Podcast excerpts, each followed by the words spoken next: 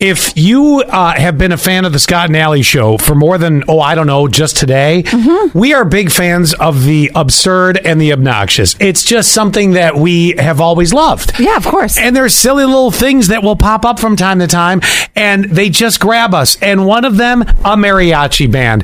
I we it Yes. okay. Now see, here's the thing. You guys got. to I'm gonna take you back in time for a bit. Okay, Mm-hmm. for the longest time, we had talked for years around St. Patrick's Day getting a bagpiper in the building. Mm-hmm. It took us about five years, and this goes back about five six years. But it took us and so over the course of a decade to be able to get a, someone with a bagpipe to come into this building and blow the pipes We finally did. Mike came in, I think it was 2018. and uh, pissed off everybody in the in the main office. Don't care. We loved it. I mean, Yeah. come on. When do you get a bagpiper You know- live and in person on the radio? Right? Exactly. Like, wh- we make the office fun. Yes. This is radio. We got to be fun. And uh, I mean, yes, maybe jarring, but yes, it was fun. Oh, please. The next step is go. We had a didgeridoo person come in here and do the. That's right. That's Uh-huh. you know. right. And now I We've am had not, it all. I'm not done until we get a mariachi band in this studio. Let me tell you, there has to be one locally, or at least some, uh, somewhat locally, because this was probably about how long have I been here? 17 years? 16 years ago, I did a live broadcast at Garcia's, and I think it was Cinco de Mayo, Yes. 16 years ago. And there was a mariachi band there. even if we got to pull them out of, I don't know, Binghamton, Syracuse, wherever, you know, there will be a mariachi band somehow, some way before this show finally comes to its, its you know, resting place. I think I, if we call the owners of Garcia's, I think we can get it. Get the link up there? Yeah, okay. yeah. But I, I bring that up because I have for you a mariachi band that was taking requests and they nailed Mm. the requests that they got. And I'll let you just hear it and you'll know it immediately. And here you go with.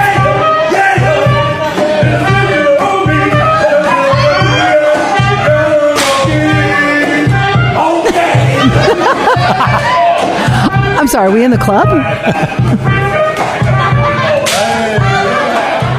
So there you go. Thank you to the mariachi band for giving us ushers. Yeah. What else has he got? Can he do? Can he at least give me some Megan Thee Stallion? Yeah, that'd be awesome. That's right? what I want to know. So I got a question for you. I don't know that you had this. I kind of had this. Did would you say your friends would consider your dad to have been a scary dad? No, my dad was not the scary dad. My Okay. dad was definitely the cool dad. Everybody loved my dad. Now, my one of my friends' dads was the scary dad. Okay, so in your circle there was a scary dad. Oh, very much so. There was he was so scary that he was kind of like uh, you know in the horror movies where like a monster will come into the room real slowly and Yes. quietly and it's like you look behind you and you're like ah so here's what happened so one of my friends he had uh, his dad had like his chair Oh yeah. Every dad has his chair. Sure. So my friend Tony was just jerking around one day, and he sat in dad's chair. Well, all of a sudden, the the dad comes in the room real slow and stands over Tony, and he's like, "Get the hell out of my chair!" Tony looks back and he's like, "Ah!" And he runs. Scary dad. So my dad, I, I don't know that he would be considered the scary dad, but he had a scary trait about him.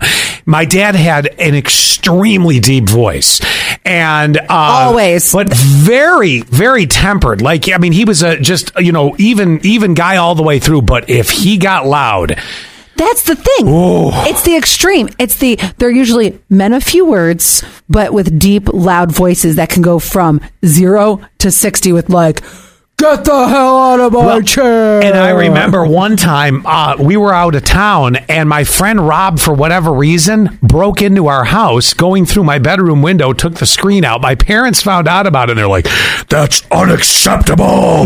and I'm like, "Rob, like practically lives here. He must have forgotten his key." You know what I'm saying? right, right. Now, Coming up with some excuse for Rob. I will say this, of course. He probably was bringing a girl in your room. Well, uh, well, may not have been the first time, uh, but I will say this. I know what's up. Switching it over, Rob's dad. Horrifying. Now, rest in peace, Rob's dad. But not only did he kind of have an ogre look about him, not tall, Mm-hmm. but just kind of, he had that mustache, like, you know, the Wilford Brimley mustache. Oh, yeah. But it was dark. and he had those. Oh, so a porn stash. Yeah, he had no, no, but thick like that, you I'm know. just kidding. And uh, and he had those those dark beady eyes, and he Mm-hmm. kind of walked with a bit of a lean forward on you, and he'd be silent right up till Always he had till- the short sleeve button up business shirt. completely, and he'd kind of lean in on you and never smile. I don't think I ever saw Rob's dad smile once, and I don't remember any time that he did anything specifically scary. But you just sort of watched him lumber around, and you're like, this guy's horrified. That is the quintessential scary dad, too, by the way.